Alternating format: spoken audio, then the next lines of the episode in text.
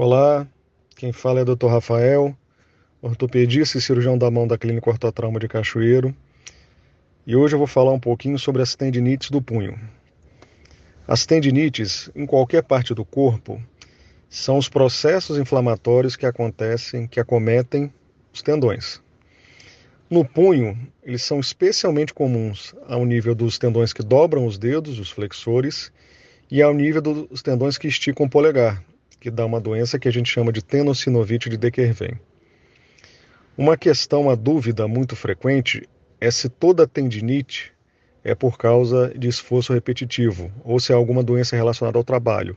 Não. Boa parte das tendinites são doenças ocupacionais relacionadas a uma postura ruim, né, um ambiente ruim de trabalho, mas há outras tendinites que também estão relacionadas ao sobreuso por exemplo, naquelas pessoas que malham muito pesado ou com muita intensidade. E também as situações específicas, como a diabetes, a diabetes mellitus, o hipotiroidismo e mesmo a gravidez.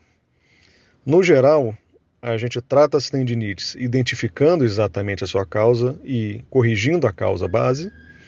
E também, se necessário, a gente associa imobilização, gelo local e medicação anti-inflamatória.